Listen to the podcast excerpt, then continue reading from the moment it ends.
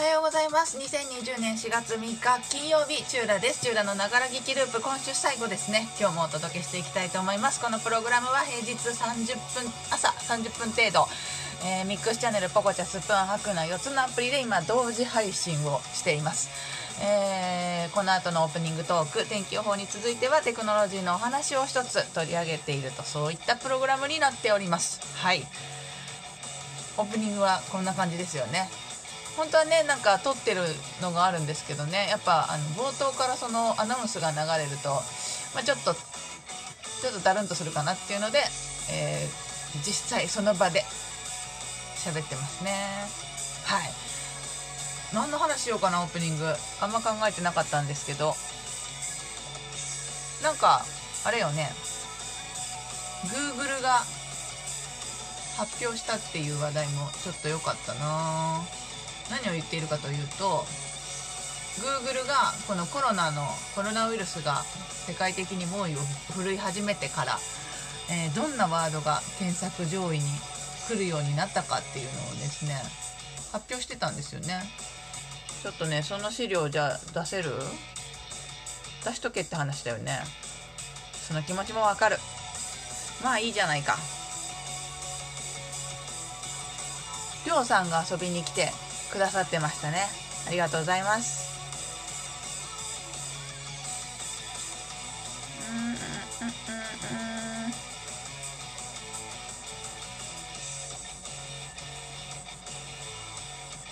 これかな、 CNET Japan に書かれてたんですけど、 Google 日本での新型コロナウイルス関連の検索動向を公開ということで、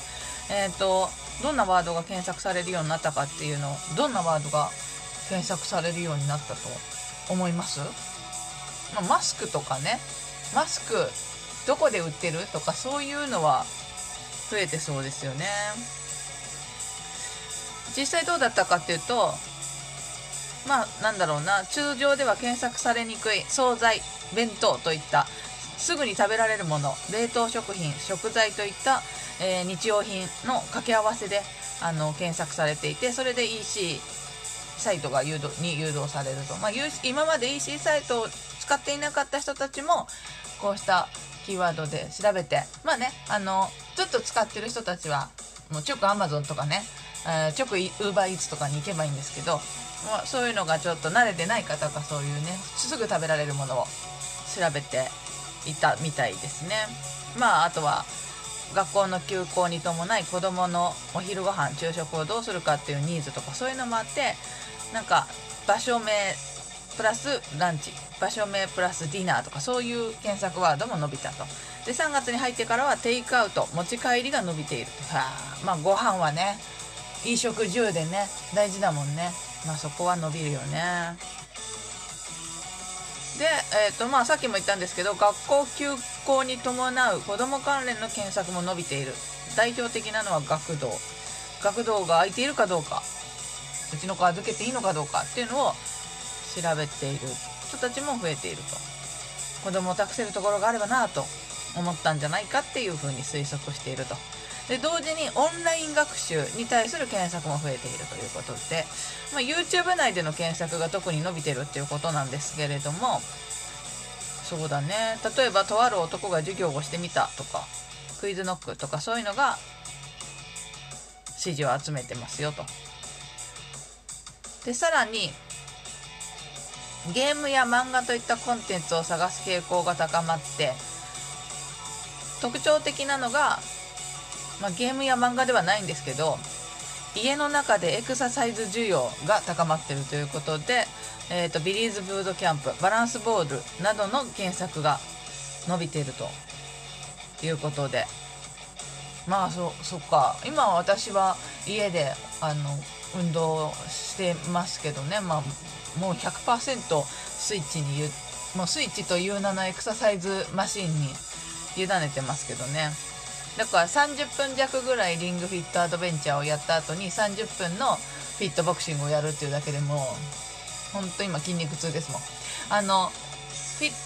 リングフィットアドベンチャー初日とか2日目とかはもう基本腕を使っているゲームというかエクササイズが多くて、だからこの腕の付け根のとこが胸のあたりとか、あと背中とかが筋肉痛になったんですけど、最近は今何日目 ?5 日目ぐらいなんですけど、もも上げするやつと、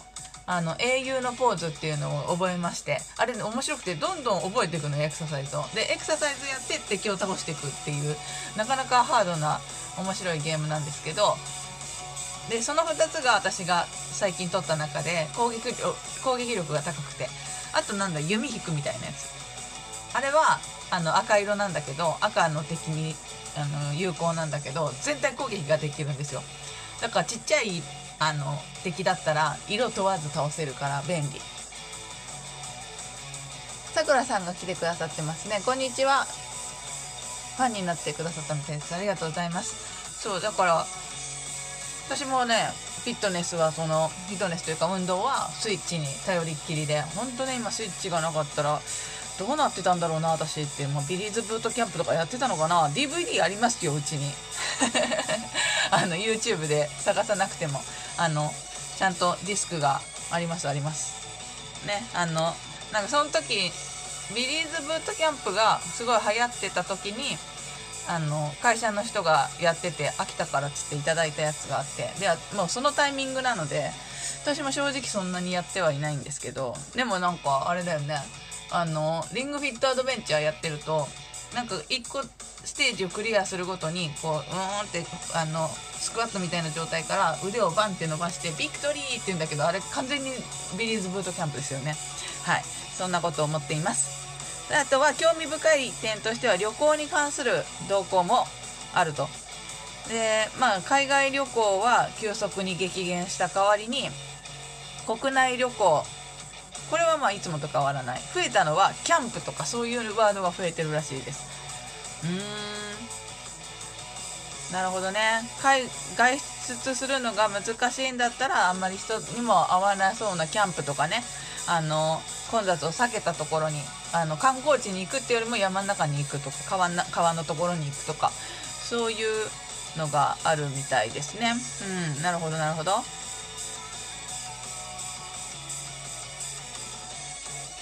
3月14日ホワイトデーの時も、まあ、今外出自粛とかリモートワークとかがあるにもかかわらずお返し人気チョコお菓子プレゼントっていうのが伸びたっていうのは例年と変わらなかったと。まあそんな感じの結果が出てますね。面白いな。なるほど。やっぱ大変なのはお子様がいる家庭なのかなっていう風な感じはしますね、こういうのを見るとね。さあといったところで今日のお天気見ていきましょう。4月3日金曜日、今日のお天気、東北北部日本海側と南西諸島では雲が多く雨が降るところがあるということで、東北北部日本海側なんか天気図を見たのとこのコメントがちょっと合ってない気がしますね。その他の地域はおおむね晴れますが、四国や九州では雲が広がりやすい見込みですということで、確かに高知とかその辺、高知だけか、高知県だけは降水確率 40% 曇りという感じになってますけど、今日はね本当昨日ちょっとスーパーに買い出しとかは行ったんですけど、風が強くてね、ですごい冷たい風だったからむちゃくちゃ寒かったんですけど、外が4月だよねって思うぐらい寒かったんですけど、今日はそんなに風も強くなく適度に風があるから洗濯物も乾きやすいでしょうっていう感じみたいですよ。で、一応週末、明日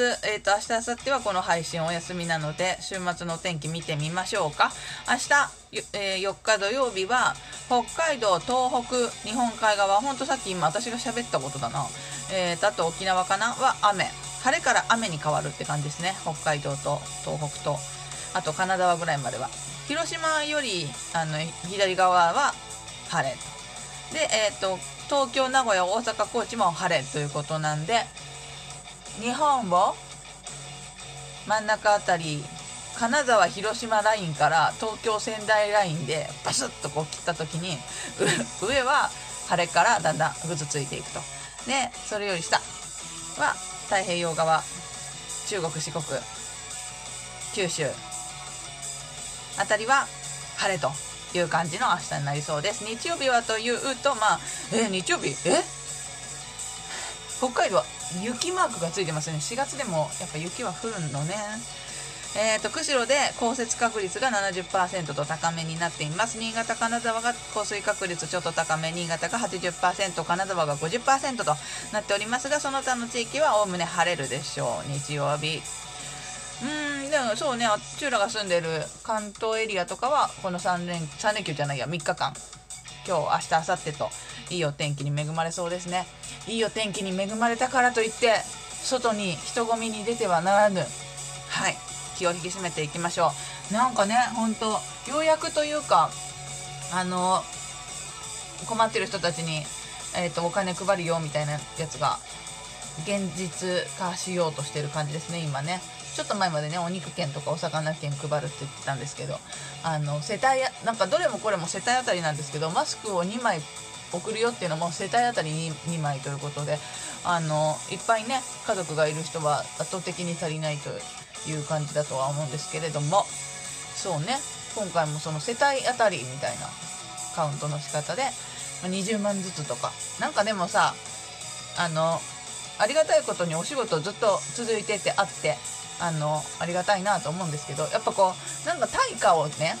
お金をもらうってなったらやっぱ働きたくなるよね。なんか働かないのにお金だけもらうっていうのはさすがにちょっとどういうことって なるじゃん。なんだろうな、その震災の時、東北のだっけ、震災の時にやっぱ関東も結構地震があって、交通が麻痺して、1週間弱ぐらいかな、やっぱあの時も家で過ごしてくださいってなって、その時はね、社会人だったんで、会社に勤めしてたんで、家に帰ってきちゃうと仕事ができなかったんですよ。今みたいにテレワークみたいなのが全然発達してなくて、あの頃ってやってたところもあるとは思いますけど、私は全然対応してない会社だったんです。だからやれることがなくなっちゃって、でもその時って Google さんかなが、なんかこうそれぞれのその被災地に公民館とか学校とかがあって、そこに避難してる人たちがいて、その避難してる人が誰がいるかっていうのをこう入り口に貼ってあったのね、名前が貼り出されてて、その名前を、文字起こしするっていうボランティアを募ってって、なんか今でいうところのなんかね、仕組み的にはブロックチェーンみたいな感じ、本当あれブロックチェーンの仕組みに近いよね。例えばこの公民館だったら、この公民館って入ると、そこで、中のね、公民館にいる人が入り口に貼ってあるその名簿みたいなやつを写真に撮ってアップするのよ。でその写真アップしたのを、これが本当にそこのものなのか、合ってるのか、デマじゃないのか、嘘じゃないのかっていうのを何人かの人がこう中の人が確認して、中の人ってその公民館にいる人たちが確認する役を誰かがやってくれて、これ間違いないよってなったら、それがこう降ってくるんですよ。で一行一行画像が切り分けられてこう入っていったような気がするんだけど、どうだったかな、もうあんま覚えてないな。でそれをこう人名とどこどこの誰々みたいなこう書いて、でポンってそれを送ると、本当にそれが合っているか間違えてないかっていうのを何人かの人でやっぱチェックして、で OK だったらそれが登録されるっていう、なんかほんとね、仕組み的にはブロックチェーンだよね。やっぱこう監視しつつ、だから間違いが少ない。でもやっぱね、こうその書体がさ、達筆な人とかがいてさ、でその町によって信用はこう書くみたいなのとかも、なんかね、どんどんそのデータが溜まっていって、データベースみたいのがこう書いてあるのは、このエリアでは信用で、このエリアではなんとかでみたいな、こういう書き方をするっぽいよこの町の人はみたいな情報もね、溜まっていくのもなんかすごいなと思ったんですけど、あの時はそういう支援とかはね、東京にはもちろんなかったんですけど、何かしらなんかこうお金はこうね、国から受け取れるんだったら、それに対してボランティアみたいなことができたらいいなと思うんですけど、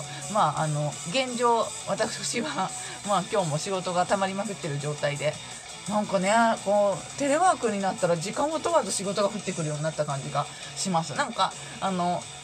お仕事ね、それぞれフリーランスなんで、今話題のきついと言われるフリーランスなんで、何社かのところにこう訪問するんですけど、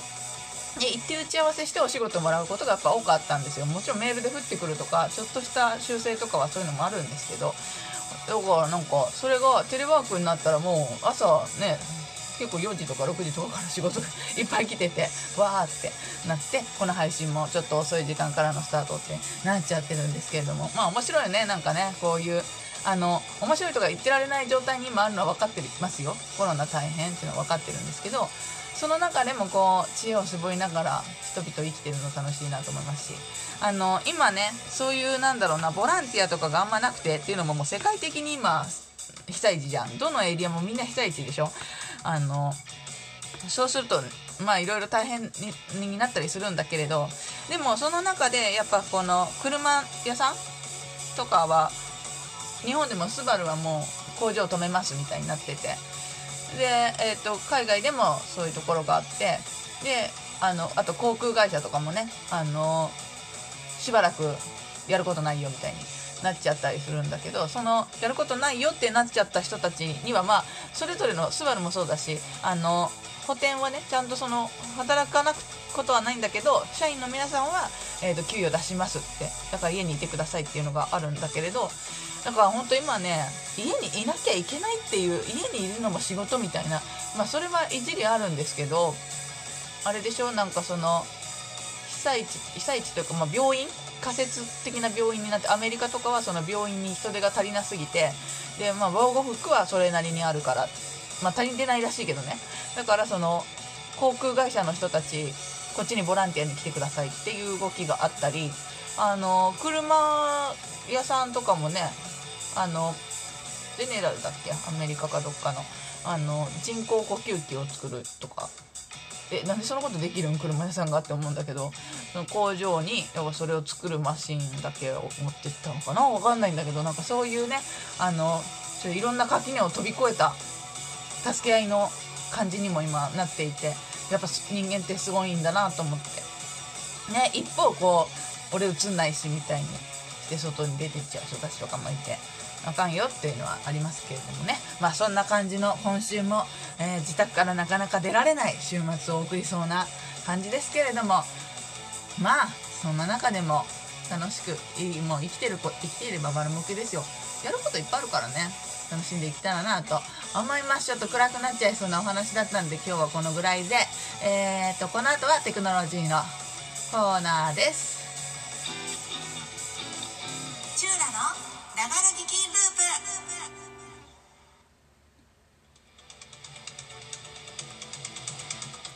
改めましておはようございます、チューラです。チューラのながら聞きループ、今週もお届けしてきました。今週からねハクナっていうアプリでも配信を始めて、今日3日目4日目とかになると思うんですけれども、本当ハクナって人がこう入れ替わり立ち替わりいろんな方が来てくださるんですね。 MD コーホーコンさんかな、ユウさんという方も犬さんがこんにちはって言ってくださってます。こんにちは。なんかハクナはねまだね始めたばっかりでちょっとよく分かってないところがあるんですけれども、皆さんどうぞよろしくお願いします。あれですよね、きっとねこうみんなで喋りましょうみたいな感じだと思う。あ、頑張ってねって言ってくださいました。頑張ります。じゃあここからはテクノロジーの話題いきたいと思います。今日はあれさっきも CNET あげたっけ私、ここも CNET Japan から、Amazon が2つの独自ゲームを発売するよっていうことを発表しました。 Amazon 使ってます皆さん。ミックスチャンネルポコチャスプーンハクナで聞いてくださってる皆さんAmazon もちろん使ってるんですけど、 Amazon プライムは今入ってなくて、入ろうかなとか入りたいなとか思ってるんですけど、あのアマゾンがねアメリカ時間4月2日付の記事によると、アマゾンは2つの独自ビデオゲームを5月にリリースする予定だということで、そのうち1つがこれなんて読むんだっけ、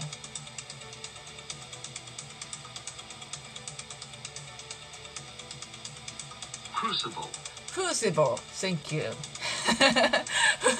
ウシェボーという多額の予算を投じた SF シューティングゲームと、あとニューワールドという大規模なマルチプレイヤーゲーム、その2つをリリースするということです。であとはプロジェクトフーセボーおもろいなプロジェクト店舗という開発コード名でかなり前から噂されているクラウドゲーミングサービスにも取り組んでいると。すごいね、アマゾンね。アマゾンだって今売り上げ爆上がりなんでしょ。で配達員、アメリカでさ配達員が足りなくなってアマゾンプライムいいよって犬さんが言ってくれてる。入ってへんけど、入ってないんかい、読めてへんのかいって言ってくれてるけど、犬さんプライム入ってへんのかいチャーミーみさんが遊びに来てくださいました。すごいね、やっぱね、ハグな、すごいな。そうで、どんなゲームかとかは正直まだ分かってないんですけど、まあとにかくクラウドベースのゲームで数億ドル規模の巨額投資をしている中の一環ということで、 Amazon これからねいろいろ仕掛けていきそうですよ。すごいね。 Amazon プライム、さっきさ犬さんがいいよって言ってくれてるけど入っておりません私も入っておりません。今悩んでて、電気とかガスとかまとめようってちょっと前から、2年ぐらい前かな、分かんないけど動きがあって、今チューラもね独立して親元離れてるので、どうしようかなと思ってて、もうどれがいいか分かんなくてさ、なんかこうガス会社の人とかたまにこう来てくれるじゃん、チェックしに。でこの間チェックしに来てくれた方がいてて、でまとめてますかって言われて、いやまだまとめてないんですよねって言ったら、なんかすっごい営業されて、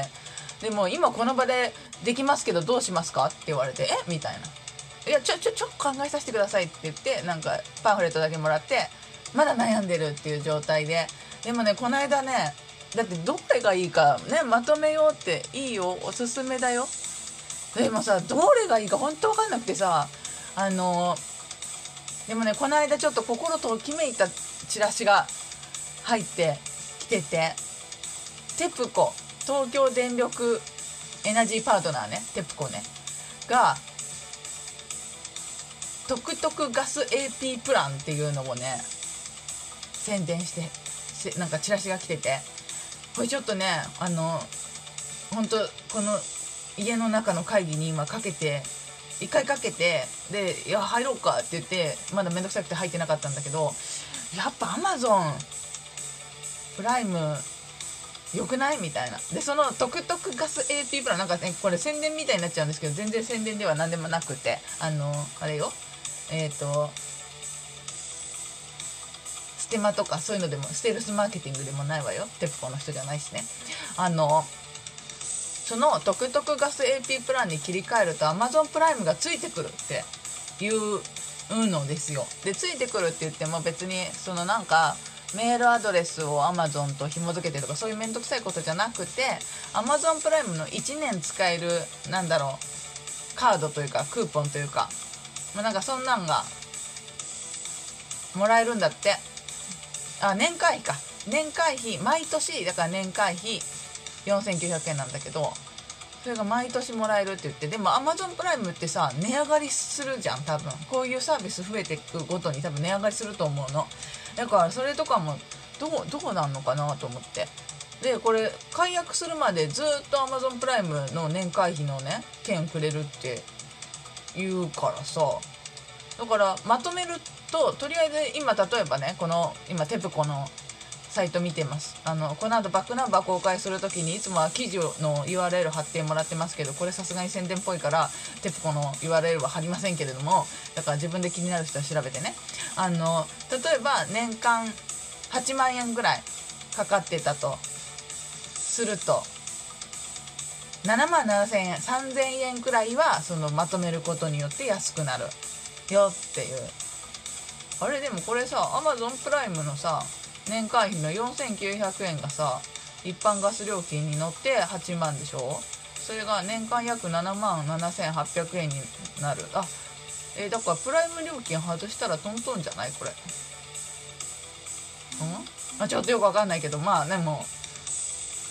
Amazon プライムついてくるんだったらいいじゃないかなって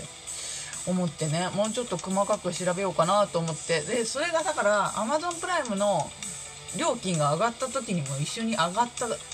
けのねのをちゃんと保証してくれるのかとかね、そういうのもちゃんと調べた上で、今電気とガスまとめるなら、これ電気とガスまとめるって話だよね、そうだよね、合ってる合ってる、まとめるなら今ちょっとねテプコが私の中で優位に立っていて、その理由がやっぱ Amazon が強いっていう、すぐ届くのもいいしね、映像見れたりね、音楽聴いたり映像見れたりってまた違うのかな、アドオンなのかな、プラスお金かかるのかな、なんかその辺もあんまり理解しきれてないんだけど、サブスクの音楽サービスは KKBOX を使ってるから別にいらないんだけど、まあでも Amazon プライムの方が多機能じゃない？アーマーゾーンって犬さんが叫んでる。どうした？アーマーゾーンあれか、インの島みたいな感じかな、インの島みたいな感じで言うんだったらアマゾーンっていう感じ、井口さんのキングの井口さんのオールナイトニッポンリスナーだったので、ツネタマンだったんでね、懐かしいね、なんかもうね因島も懐かしいなと思ったりしますが、はい、そんな感じで、もしまだねこれだとほんと宣伝になっちゃうから見よう、だからまとめに電気ガスまとめに迷われてる方とか今言おうとしたけど、そうじゃない、そこじゃない、今日のテクノロジーのコーナーは Amazon がさらにやばいことになりそうだっていう、でもゲームやんないからね基本的に、そのスイッチもあるけどあれもフィットネスマシーンだから、私の中では動物の森とかね、なんかスイッチを持ってるっていうだけでみんなやってるみたいに思われがちですけど、やってないですしやるつもりもないですしね。一回動物の森はやってたよ昔、犬さんがラジオ聞かないって、おいチューラチョーラジオ聞くもう最近ツイッターとかテレビとかは本当必要不可欠じゃない、必要な時しか見ないようにしてるので、テレビとかもほとんどついてないので、面白いことやってたら見る、昨日の VS 嵐とかは見たとか、そんなレベルで、なんかニュースとかさ、ツイッターとかもようわからんデマとかそれに乗っかって俺の正義をかざすやつとかいるのがちょっとあんまなんかねストレス溜まっちゃうから見ない代わりにラジオが大活躍中ですね今ね。はい、そんな感じですけれども、そうだからちょっと Amazon やるねって、だから本当このコロナで外に出られなくなってみんながね EC サイトを活用するようになって割と勝ち組っぽいので、人いないからアメリカでも配達員増やすみたいな話とかもね聞きましたけど、ニュースはニュースサイトでチェックしてます。ニュースピックスとかヤフーニュースとかが通知で20万配るってよみたいなのとかガンガン送ってきてくれるから、そこでもう見てそれでいいやってなってます。だから そこに付随する考察とかはあんまり見ないようにしてます。喋ってますけどね今ね、こうやってね、まあなんだろうな、活字とさ声ってちょっと違う気がしてて、まあ、最終的に楽しく終われればいいかなみたいなそんな感じです。 Amazon すごいねって、そうすごいことになりそうなので要チェックしつつ、プライムなどもちょっとねマジ考えようと思ってます。久々にトクトクガス AP プランのページ開きましたもん、このニュースで見て Amazon といえばトクトクガス AP プランじゃんと思ってね、ほんとコマーシャルみたいになってますけど、ほんと何の回し物でもないので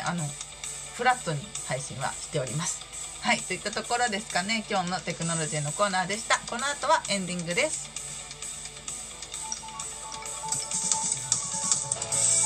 チューラのながら聞きループ、音楽はフリー BGM サイトドーバシンドローム、映像制作なら何でもできます。株式会社 VSQ のフリー音源、さらにサウンドクラウドからクリエイティブコモンズの表示のある音源を利用させていただいています。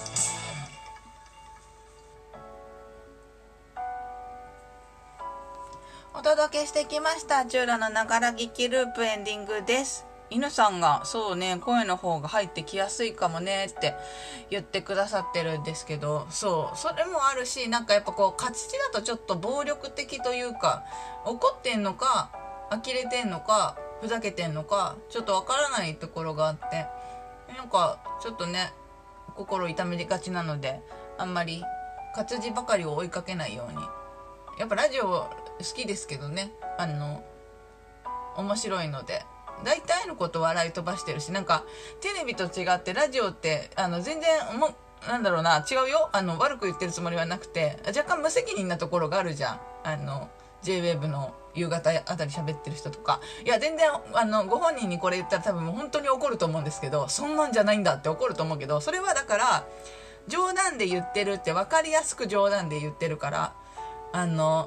クリスマスはなくなりましたみたいなさJ-Wave の人が言ってました、クリスマスはなくなりましたって絶叫していた回は本当に今でも大好きだったんですけど、なんかそういうなんだろうな、その方がなんかこう伝わりやすいというか、なんかあんま怖がらずに済むかなみたいな、そんな感じで声のメディアばかりを聞いていて、今声のメディアを発信している。こういう情報系少ないから面白いって犬さんが言ってくださってます。ありがとうございます。情報系ですそうね、チャンスを聞いてください、犬さんこの配信はミックスチャンネル、ポコチャ、スプーン、ハクナって今4つのアプリでやっていて、一番初めがスプーンで始めたんですよ。でスプーンって音しか、本当音に特化してて、音声配信しかできないんですけど、仕組み上だからあんま顔出しとかしたくなかったんでしないので、まずそこに飛びついたんです。ポッドキャスト聞きながら会話してるみたいな、なんかそう言っていただけるといいのかな。そうでスプーンの他の方のね、人気の上位にいる人たちの見たら、やっぱすごい数の2桁の数の人たちがわーっていっぱいいて、もうこんにちはおはようございますはじめまして、こんにちはおはようございますはじめましてって言って、なんかずっとそれやってて、まあ聞いてて面白いっちゃ面白いんだけど、まあやってみようかな、そんな風になるのかなと思ってやってみたら全然人来なくてね。それで1個のアプリだけやってても人来ないなと思って、一応利用規約とか見まくって、同時配信やっちゃダメってどこにも書いてなさそうだったから、端末が許す限り今端末を増やしながらライブ配信する場も増やしているっていう、そういう感じでございます。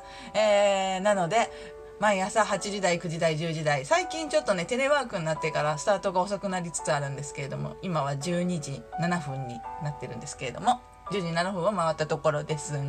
まあ、そのぐらいの時間帯にだいたい30分程度、無駄話やらテクノロジーのちゃんとしたお話やらをしているプログラムになっております。バックナンバーもあります。バックナンバーは、今言ったアプリの中ではスプーンというアプリでバックナンバーが取っておけるので、スプーンというアプリ内でチューラで検索していただき、キャストというところの保存したライブをチェックしていただくと過去の配信ほとんど聞くことができますので、気になるタイトルなどあればチェックしていただければと思います。また Spotify、Apple Podcast、Google Podcast など主要配信メディア9つでも配信をしております。お好きな方法でチェックをお願いいたします。さらにクリエイターが使っているノートというそんなサイトでもバックナンバーがございますので、バックナンバーでこの配信を聞いてくださっている方、ぜひ、ミックスチャンネル、ポコチャ、スプーン、ハクナどれでも構いませんので、チューラで検索していただき、フォローする、お気に入り登録する、ファンになるなど、なんかこうチェックしていただくと、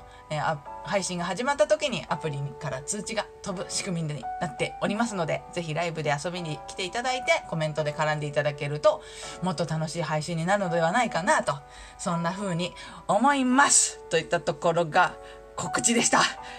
いやーなんか今日無理無理喋った気がする、告知にね。さあ今週も金曜日ということなんで、今日の配信が今週最後ということなのですが、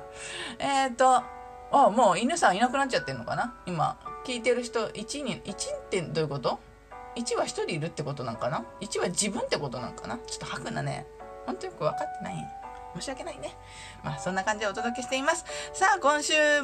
も、関東東海近畿ぐらいまでは天気ぐずつかなそうなお天気になりそうなのですが、覚えてますか？2週間前の3連休、いい天気に恵まれましたね。そしてみんな花見とかに行きましたね。どうなったか。東京でのコロナ感染がもうすぐ3桁というところまで現在行っております。ここです。気を引き締めてあんまりね、外に出るなとは言わないですよ。人混みに行かないとか、帰ってきたら手洗いうがいちゃんとするとか、もちろんスーパーとかね、行かなきゃいけないところはありますからね。あんこさんが遊びに来てくださってたみたいですね。ありがとうございます。そうね。なんで、ほんと、なんだろう、それでちょっとね、天気職人が激怒したのかなっていうのが先週でしょ。もうみんなちょっと落ち込んでるみたいだから天気ぐらい良くしてやるかっつって、ちょっと天気良くしちゃったらね、みんな外飛び出しちゃったんでね、もうダメだこいつらっつって先週は雪にしたというね。電気職人いい仕事します。はい。さあ、そんな感じで今週もありがとうございました。来週もテクノロジーの話題、最新情報から掘り下げたい一つのトピックなどなどお届けできたらなと思っております。来週も元気にお会いしましょう。お相手はチューラでした。良い週末を。バイバーイ。